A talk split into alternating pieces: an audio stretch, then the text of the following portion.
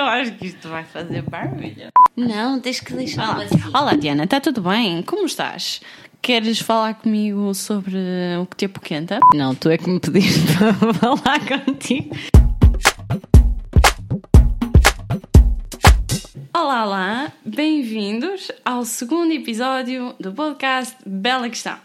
E hoje não podia estar mais feliz, em primeiro lugar, porque recebi feedback muito positivo de amigos e conhecidos. Estou mesmo muito contente, já valeu a pena.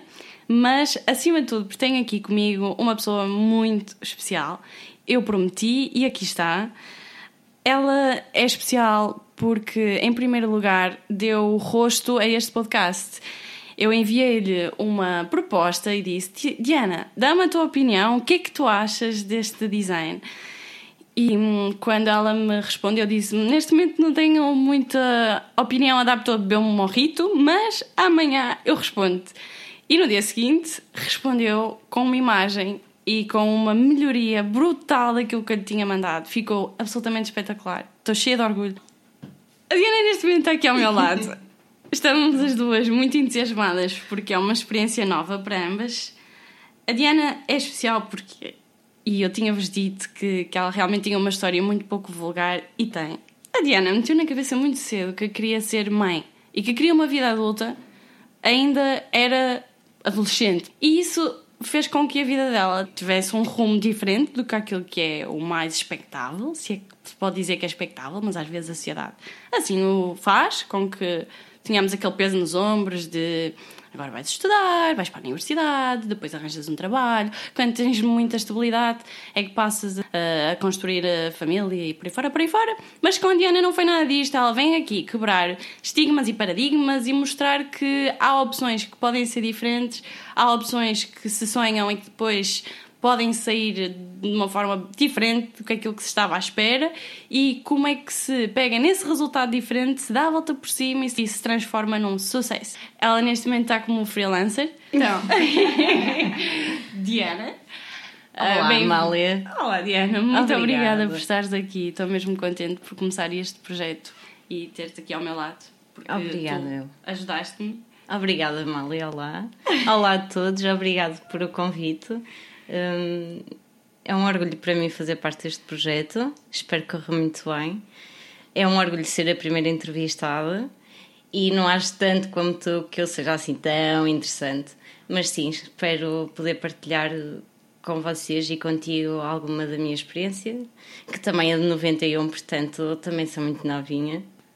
Então, e por falar em novinhas, explica-nos o que é que te passava pela cabeça para tu ser mãe mais cedo. Acho que é um sonho, ou um querer desde menina, que é. Acho que vem muito da minha educação. Desde sempre os meus pais me deram muita responsabilidade.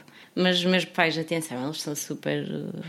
super bons pais. Na altura trabalhavam bastante para me dar uma boa vida. Quando comecei a crescer, fui para a universidade, fiz tudo o que era suposto, arranjei o meu primeiro trabalho, comecei a namorar. O meu querer ser mãe tornou-se mais possível na minha cabeça e eu achava que estava muito estável e que era aquilo. Eu comecei a trabalhar numa gráfica e que estava pertinho de casa e então decidi ter eh, um bebê com o meu companheiro. E eh, agora já tenho 4 anos, entretanto as coisas não correram tão bem porque me separei do meu companheiro, mas o Matias é isso, é o meu compincha, é super bom ter um filho e ser eh, conseguir acompanhá-lo. Ok, não sou muito boa a brincar ao faz de conta, mas acho que eu consigo, acho que lhe consigo transmitir também a responsabilidade que os meus pais me passaram. E eh, pronto, e sou a mãe criativa de Matias. Quando dizes que eras independente cedo, estávamos a falar mais ou menos de que idade? Eh, eu tinha uns 12, 13 anos, ok? Os meus pais eram bombeiros, então eu passava muito tempo no quartel com eles e fazia e também fazia muita parte voluntária. Nunca tive o bichinho de ser bombeira, acho que isso é demasiado para mim, mas hum, pronto, acabei por, por estimular partes, se calhar, do, quando fui para a universidade não conseguia estar muito longe deles. Se calhar eu sou mesmo uma pessoa de casa e de família, por isso é que consegui ser mãe tão cedo. Hum, mas foi um bocadinho assustador no fim da gravidez, quando percebi, ok, eu vou ter um filho e tenho que ser o porto seguro dele, tal como os meus pais eram o meu. E pronto, até agora tem corrido super bem. O Matias é um puto muito agir, loirinho. e acaba por eh, também fazer de mim uma pessoa melhor, talvez mais verdadeira, porque nós temos que ter muito cuidado com os nossos filhos e tento passar essa parte para ele. Certamente que agora há muita gente aqui a fazer as contas, a tentar localizar-se quando é que tu foste mãe. Portanto, foste mãe, engravidaste aos 23, foste mãe aos 24. Exatamente. E como é que foi a gravidez? O que é que tu consegues te lembrar daquilo que te passava pela cabeça? Passei uma gravidez um bocadinho difícil. Aliás, eu nem sei se há alguma gravidez que seja fácil. Acho que consegui controlar-me e por muitas vezes não, não disse a ninguém porque pensas sempre que, ok, tu quiseste tanto, porque é que agora estás a pensar que não é isto? Tive a sorte de ter um filho super saudável, é mesmo. Tenho uma gratidão enorme por eh, ter conseguido tanto realizar o meu sonho como agora conseguir educá-lo, o que é bastante difícil, bastante. Acho que é o trabalho mais difícil de todos. Aliás, eu troquei, falava já há pouco de eu ser freelancer e eu troquei muito a parte, eu trabalhava numa agência e tive, comecei a pensar que passava muito pouco tempo com, com o Matias, até porque a realidade de hoje é que quando tu trabalhas, o pai trabalha, os avós trabalham, tu tens que deixar o teu filho em algum lado e ele é criado por outras pessoas durante oito horas por dia. Portanto, essa parte que é muito frustrante para muita gente acabou por ser um, uma motivação para eu mudar de vida e felizmente está a correr muito bem. O que é que tu aprendeste agora, olhando para trás? Portanto, tens 28 e quando tu me contaste da história, tu contaste de uma forma muito engraçada. Dizendo, ah, eu sempre quis ser mãe muito cedo e que sempre quis entrar na vida adulta muito cedo, mas as coisas não me correram bem como eu estava à espera. E o que é que tu, agora, olhando para trás tiras de lição? Quando tu tens 28 anos e percebes que a sociedade e que a tua faixa etária vai a concertos, viaja sem muitas limitações, tu pensas, ok, se calhar se eu não tivesse um filho, a minha vida poderia ser um bocadinho diferente, até, até em questões mesmo de trabalho, em que tu poderias aceitar outras ofertas de emprego, não é? Mais longe e para fora. Não é que o Matias seja um impedimento, mas acho que tenho que refletir bastante antes de tomar uma decisão. Estou arrependida, acho que não mudava nada. Gosto mesmo muito da vida que tenho. Acho que tudo tem o seu tempo e se eu não tiver tempo para sair no sábado à noite, é ter tempo quando ele tiver 20 anos, eu ainda for muito nova. Portanto, tudo se resolve. E eu sou muito feliz, não é mesmo? Acho que aproveito bem os meus momentos. O Matias viaja ou vamos passar os dois fins de semana fora. Uh, vou a concertos e ele também vem. Uh, eu tento muito incluí-lo na, na minha vida social. É isso, não mudava nada. Imagino o que o teu orgulho transpira neste momento. Esta sala está toda iluminada porque sempre que se fala em Matias, a Diana acende as luzes todas. É muito, muito giro de ver. Agora gostava de explorar um bocadinho o que é que é mais difícil em ser mãe. É assim, não há idade para ser mãe. E a nossa geração, uhum. os nossos pais eram mais, mais ou menos, pais, mais Sim. ou menos com a nossa idade. Ah, mas agora, quando tu começaste a ser mãe, tinhas 23 anos, em termos de experiência de vida, ainda estamos muito no início. E como é que tu, em situações mais difíceis, conseguias jogar com a emoção e a razão? Primeiro, em relação à idade de ser mãe, hum, na altura, acho que foi no fim da gravidez. Estava no hospital para uma consulta e uma senhora, eu estava super nervosa e acabei por desabafar com ela, não a conhecia de lado nenhum. Um, e ela, muito calmamente, virou-se para mim e disse: Diana, não te preocupes, quando nasce um filho, nasce uma mãe. E acho que é mesmo isso. Aquela frase manteve-se sempre na minha cabeça. E sim, às vezes há decisões, há complicações, não é? Até porque tu tens uma criança, és mãe de primeira viagem, não sabes nada, não vem com livros de instruções, mas é isso, não. É assim de cabeça, não, não sei. Não nenhum livro? li, li, claro que li. E ainda hoje leio bastantes. Sou fã de uma revista australiana sobre família e comida, que é Lunch Lady. Aconselho a toda a gente a ler. Em inglês, sim. Em inglês, mas vale muito a pena. Mas é sobre o quê? É sobre família e comida e sobre hum, resiliência, a parte de, sei lá, eh, atividades para fazer com crianças ao ar livre. Sou muito apologista disso. Mas vamos sempre dar uma volta e apanhar ar, porque as crianças hoje em dia, infelizmente, passam muito tempo fechados. E, hum, e é isso, claro que li livros na altura, tive o curso de preparação para parto. Hum, E o que é que tiraste daí? Assim, Eh, três mensagens-chave que tu aprendeste com, com tudo isso. Ocitocina é a palavra-chave. que é isso?